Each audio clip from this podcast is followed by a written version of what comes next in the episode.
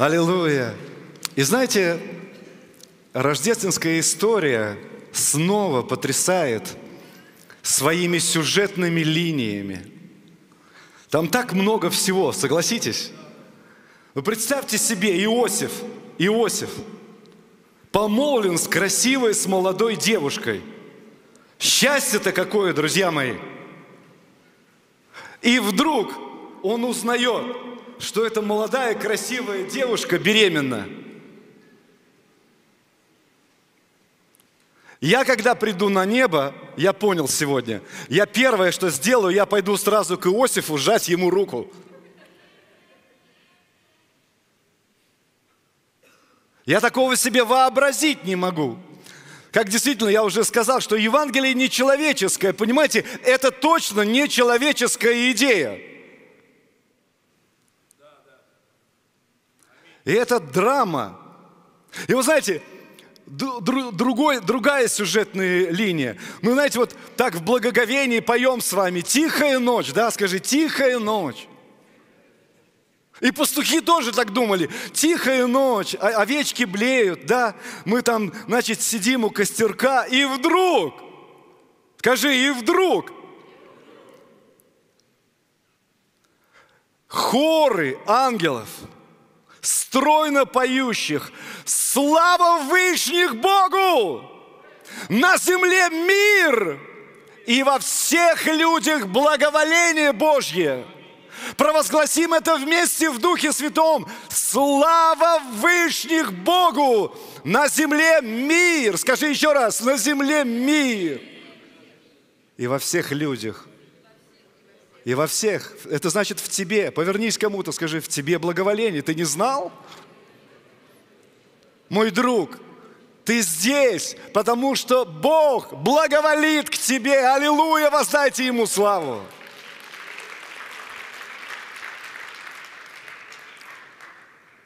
Воздайте Ему славу. Я понимаю, что Рождество так много сейчас вокруг него всякой культуры, знаете, всяких мелодий, всяких песен, всяких чудесных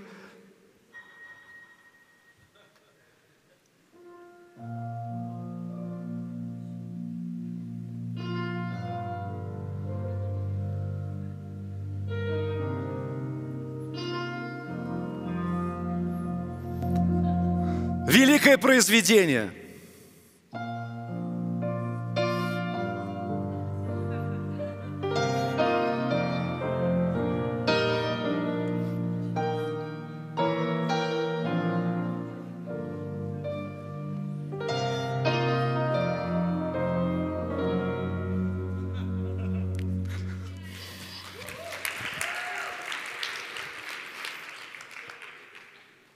Как хорошо быть в Доме Божьем и праздновать этот великий праздник. Послушайте, и так много сюжетных линий, и так много евангельская культура дала нам этих красивейших произведений. И я, конечно же, как раб Божий, я молился, встречая Рождество, и вникал снова во все эти сюжетные линии, вникал во, в эту суть Рождества. И знаете что? Удивительным образом мое внимание привлекли мудрецы. Скажи, мудрецы. И мое короткое, краткое послание называется «Учитесь у мудрецов». Возьмите с них пример – Эту историю нам рассказывают волхвы, которые в Рождество пришли одни из первых. И пришли, знаете, для чего? Для того, чтобы поклониться. Запомните это слово – поклониться. Они пришли поклониться. И они пришли не с пустыми руками – они что-то несли. И они шли издалека. И вы знаете, есть много легенд, много преданий, кто такие волхвы. Вы можете найти массу информации, информации в, сети, в сети, да. Но я обнаружил, что если мы держимся библейского контекста, то волхвы во множественном числе появляются тогда, когда Моисей хочет вывести народ из Египта. Они появляются тогда, когда Моисей разговаривает с народом и даже поет ему эту песню. Let my people go.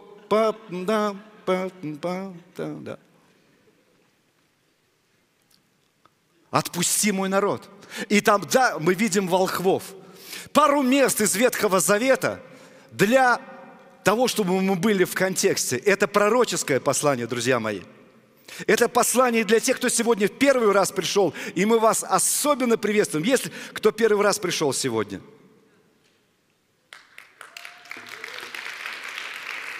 Добро пожаловать в церковь 21 века. Я понимаю, ты меньше всего ожидал увидеть такую церковь. И слава Господу! Я тебе скажу, ты в этом не один. Мы тоже пришли в эту церковь и думали, вот эта церковь, вы что, серьезно что ли? Так может быть? Так было можно? Слушай, ну можно. И то, что я сегодня увидел и услышал, это славно. Я опять посмотрел и думаю, Господи, какая хорошая церковь, буду в нее ходить.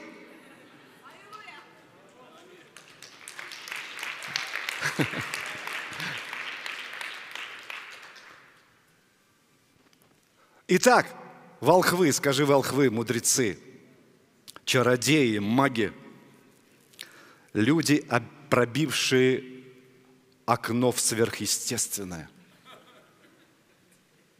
получившие тайное сакральное знание, волхвы. И вот пару мест, исход 7.11. 7.11. Встречается Моисей с этими волхвами –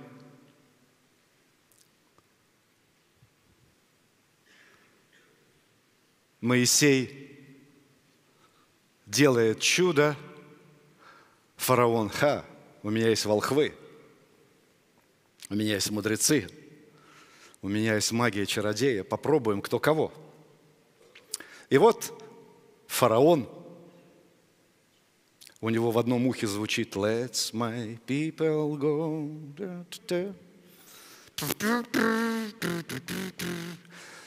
И исход 7.11. «И призвал фараон мудрецов и чародеев, и эти волхвы египетские сделали то же самое своими чарами, то, что сделал Моисей с Аароном. Каждый из них бросил свой жезл, и они сделались змеями. Но, скажи, но. Скажи это сильно, но. Но жезл Внимательно читайте, слава Богу. Но жезл Ааронов поглотил их жезлы. Послушайте, друзья. Какова бы ни была сегодня мудрость этого мира, какова бы ни была привлекательной, это мудрость Востока – я хочу сказать на основании Библии, в которой я верю, эта мудрость ограничена.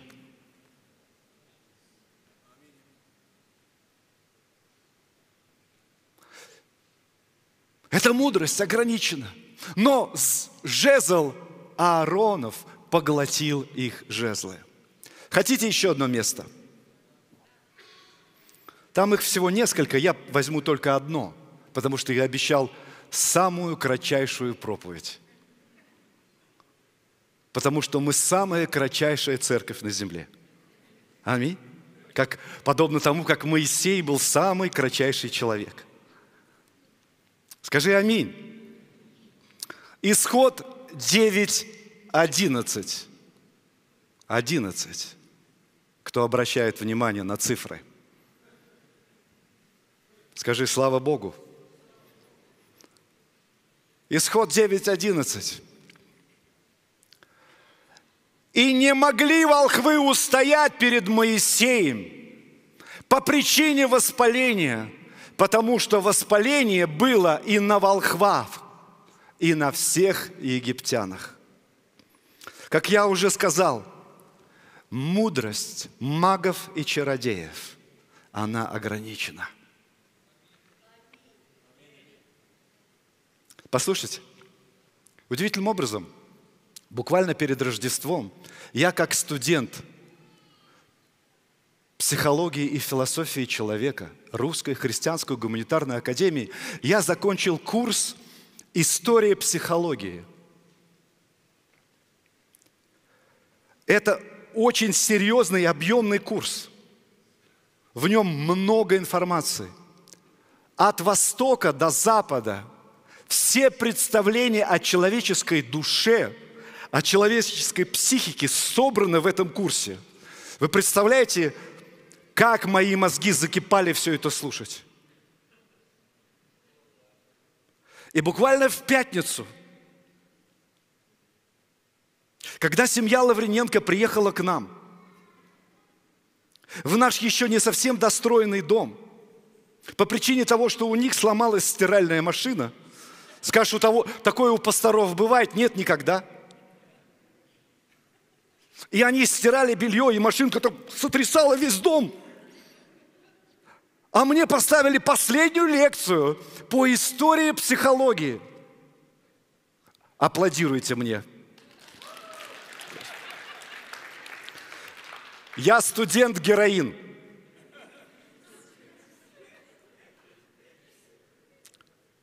Смело шучу сегодня. Ну, я потом на исповедь к пастору скажу. Воздайте Богу славу. Ну, хочется повеселиться с вами. И я слушаю эти лекции Понимаете? И дом сотрясается от 1400 оборотов нашей новой машинки, слава Богу, работает.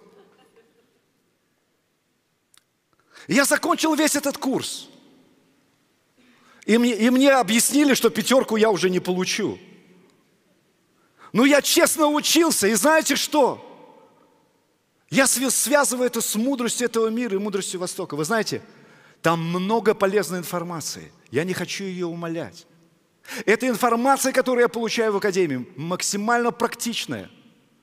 Она прикладная, она применима в нашей жизни. Я благодарю Бога, что я стал психологом хоть чуть-чуть.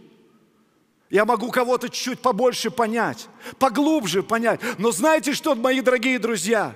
Не мудрость Востока, не мудрость философии и психологии не решает одного самого главного вопроса. Вопроса спасения – а сегодня мы празднуем день рождения Спасителя!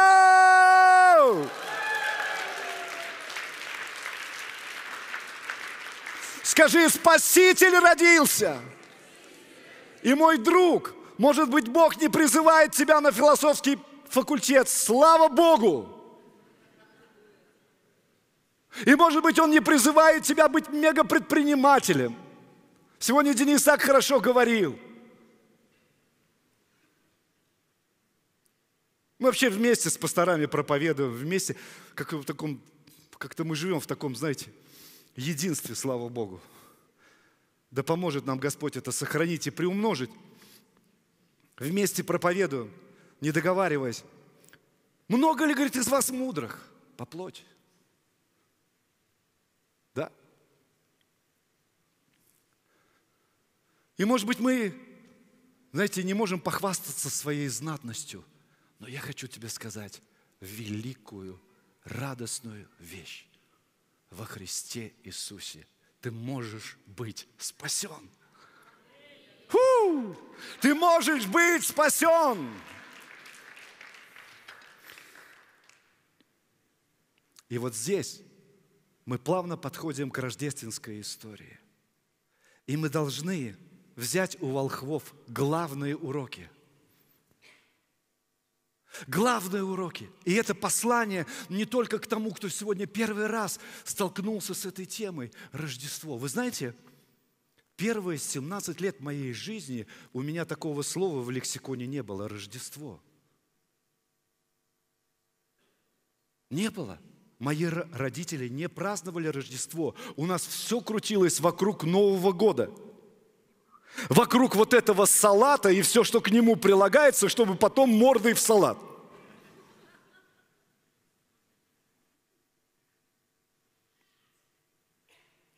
И у меня не было Рождества. И когда мне было 17 или 18 лет, я уже жил в Риге тогда, и вдруг ко мне поступило странное предложение. Странное предложение. Мне позвонили из детского вокально-инструментального ансамбля, который назывался «Мини-попс». «Мини-попс». Скажи «Мини-попс». Не обязательно было говорить, я так просто прикалываюсь. Чуть-чуть стендапа не помешает, правда, в Рождество? Мне позвонили и сказали, Дмитрий, у нас к вам предложение. Не хотите ли вы стать аккомпаниатором в детском ансамбле? И первая песня, которую мне попросили выучить, она звучала примерно так.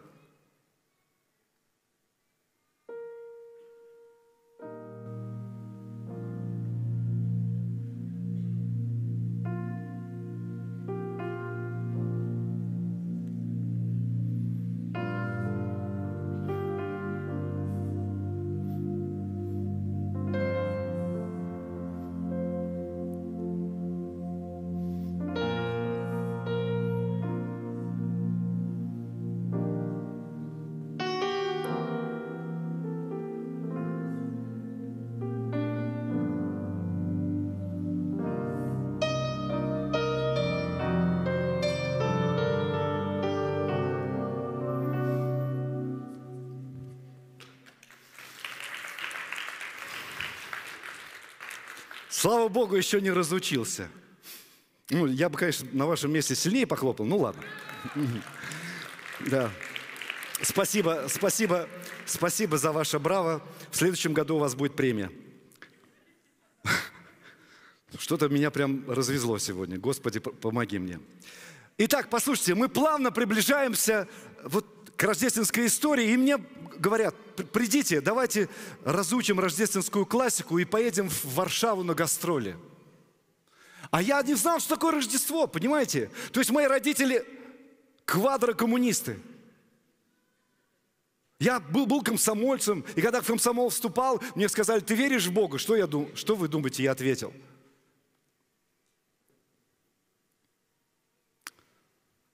И, в общем, знаете, мы за месяц выучили рождественскую классику. Для меня это было так все в новизну. Я выучил эти песни, потому что, согласитесь, они очень красивые. Правда? Они очень красивые. Я рад, что я с этим познакомился. И знаете, и мы поехали в Польшу на гастроли. А мы же музыканты. И вот праздник. А в праздник что делают музыканты – славит Господа. Ну и мы это набрались, а тут католический храм в центре Варшавы, и мне говорят, вперед, аккомпаниатор. И я такой выхожу и начинаю все это играть. Слава Богу, дошел туда и назад и сыграл. Вот такое было мое первое Рождество, плюс-минус. Но потом Бог начал стучаться в мое сердце. А как насчет тебя, мой талантливый? Как насчет тебя? И представьте, ты еле лыка вяжешь, а там Аллилуйя. Полный когнитивный диссонанс. Хорошо. Так я познакомился с Рождеством, и слава Богу, через несколько лет Бог сильно коснулся моей жизни. Там на гастролях с этим ансамблем я начал читать Евангелие. Я начал читать Евангелие, которое нечеловеческое. И это Евангелие принесло мне спасительную весть, что Иисус умер за грехи мои и воскрес для моего оправдания, и так я стал человеком Божьим. Слава Богу. Я еще не всего достиг, я еще на пути, но я рад, что сегодня я вместе с вами могу проповедовать вам и могу читать вам Божье Слово. И все это скажут. Аминь. Откроем книгу Матфея, 2 глава, 1 стих.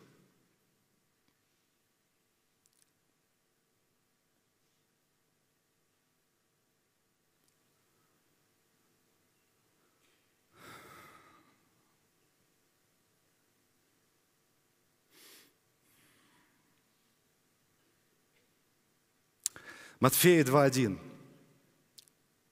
Наша центральная сегодня рождественская история. Когда же Иисус родился в Вифлееме Иудейском в дни царя Ирода, пришли в Иерусалим кто? Волхвы, мудрецы с востока и говорят, где родившийся царь иудейский, ибо мы видели звезду его на востоке и пришли поклониться. Скажи, поклониться. Дорогой мой человек, когда ты услышал о Сыне Божьем, когда ты слышишь великое имя Иисуса, учись у мудрецов, учись у волхвов. Они пришли не хвастаться своей мудростью, они пришли не рассказывать ему свои идеи. Они пришли не высказывать ему свое стройное мировоззрение. Они пришли склониться. Сегодня церкви, этому миру, нашей христианской цивилизации нужно учиться у этих мудрецов. У нас красивые литургии, у нас великие храмы, у нас великая цивилизация, но сегодня Бог зовет нас снова прийти и поклониться младенцу. Простите за мои эмоции. Не могу об этом равнодушно говорить. И сегодня мудрость Востока снова учит нас. Хотя некоторые сегодня, наоборот, отвращаясь от младенца, поворачиваются к мудрости Востока и думают, что там, в Тибете, они обретут свое счастье. Я не против путешествий. Я бы сам погулял по Гималаям. Но те волхвы, те мудрецы, те, которые когда-то бросали жезлы, и они превращались в змеев, те, которые знали сверхъестественное, они ждали, когда загорится звезда над Вифлеемом. И они пришли склониться перед Ним. И послушай, каждый из нас так или иначе отправился в путь. Как только мы родились на этой земле, мы отправились в путь. Это путешествие наша с вами жизнь. И очень хорошо, очень полезно и очень важно, чтобы этот путь однажды привел нас туда, где горит Вифлеемская звезда, и туда, где родился твой и мой Спаситель.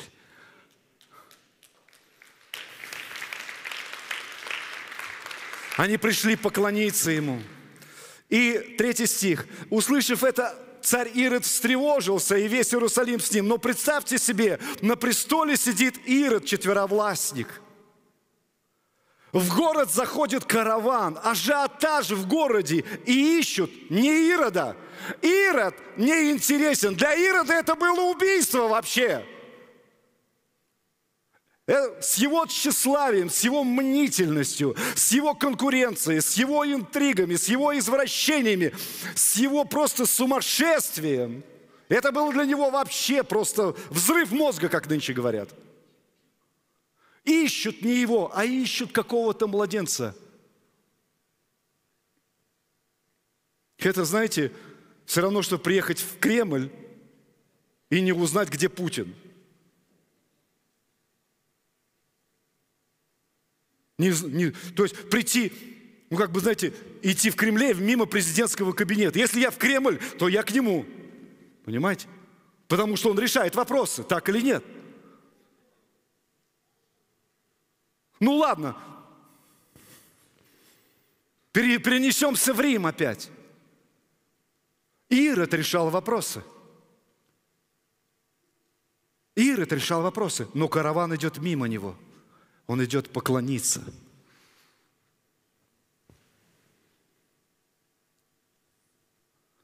Услышав это, Ирод встревожился, и весь Иерусалим с ним. И собрав всех, он собрал сразу Совет Безопасности.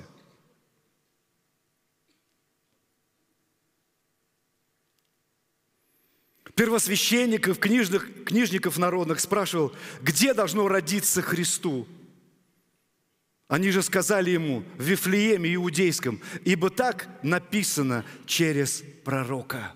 пророки возвещали о пришествии, о воплощении Сына Божьего. И ты, Вифлеем, 6 стих, земля Иудина, ничем не меньше воеводства Иудиных, ибо из тебя произойдет вождь, скажи, вождь, который упасет народ мой Израиля. Тогда Ирод, тайно призвав волхвов, выведал от них время появления звезды и, послав их в Вифлеем, сказал – Пойдите, тщательно разведывайте о младенце, и когда найдете, известите меня, чтобы мне пойти и поклониться ему».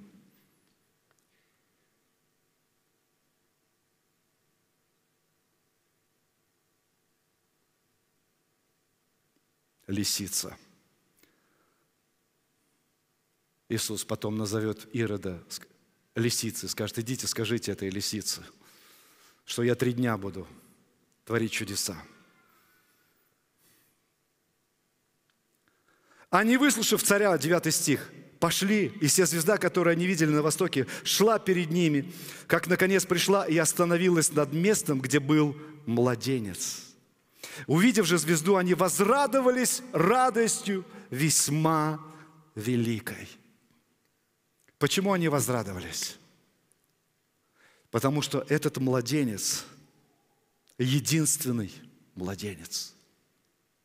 Это был Бог великий, сотворивший небо и землю, воплотившийся в, немощ, в немощном человеческом теле.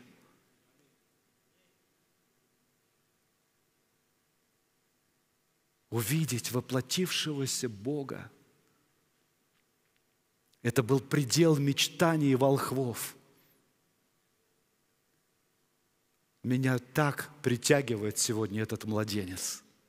Меня так притягивает сегодня это поклонение.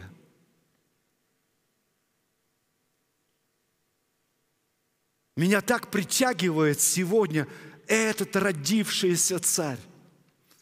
Они возрадовались радостью весьма великой. Знаете, что я обнаруживаю? Всегда, когда я чувствую Его присутствие, всегда, когда я чувствую Его атмосферу, у меня всегда есть непосредственная радость. Сегодня мы пришли сюда и только запели наши ангельские прославляющие. Я понял, что я в радости.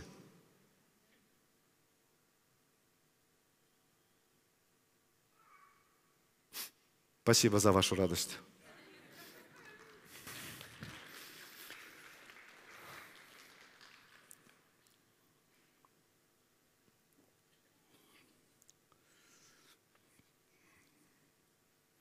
11 стих. Мы уже скоро закончим с вами.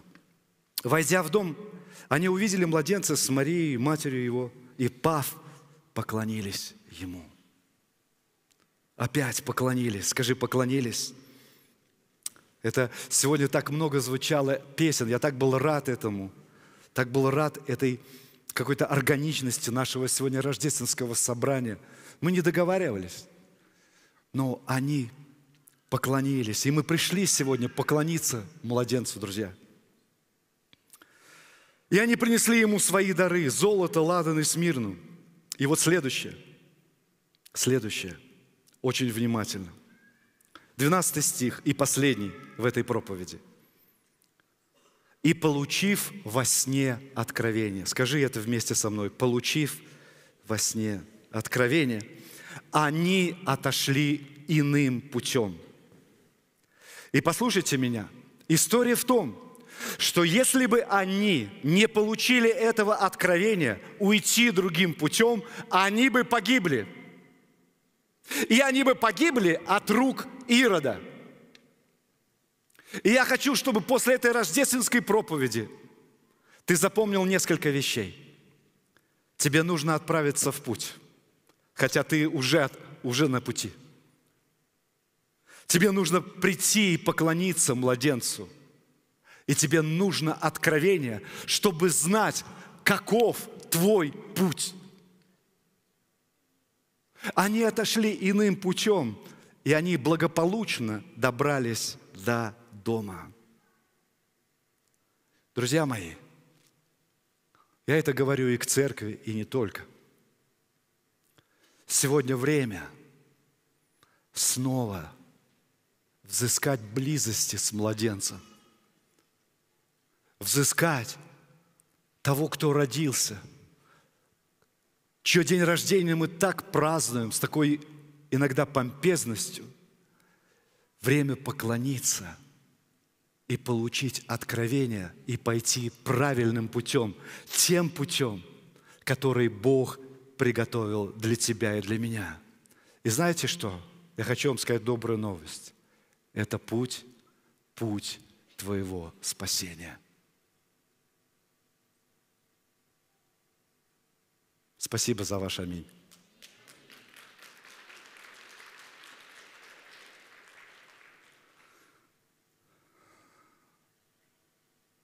Перед тем, как мы будем молиться, я прочитаю вам буквально еще один стих, очень таинственный, очень сакральный, очень глубокий, но я хочу его провозгласить в Духе Святом. Я хочу его прочитать в подтверждение того, что Евангелие не человеческое – и спасение, которое мы имеем во Христе, оно не человеческое. Этот стих мы находим в первом послании Тимофею 3,16. И беспрекословно великое благочестие тайна. Бог явился во плоти, оправдал себя в духе, показал себя ангелом – проповедан в народах, принят верою в мире и вознесся во славе. Аминь. Итак, подытожу. Сегодня мы учимся у мудрецов. Мудрецы отправились в путь, чтобы увидеть Спасителя. Они пришли к Нему с дарами – поклонились Ему, и они получили важное откровение в своей жизни, каким путем идти дальше. И теперь выбор за каждым из нас.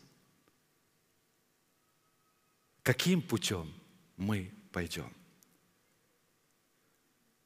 Я предлагаю вам подняться на свои ноги сейчас и снова поклониться младенцу Христу.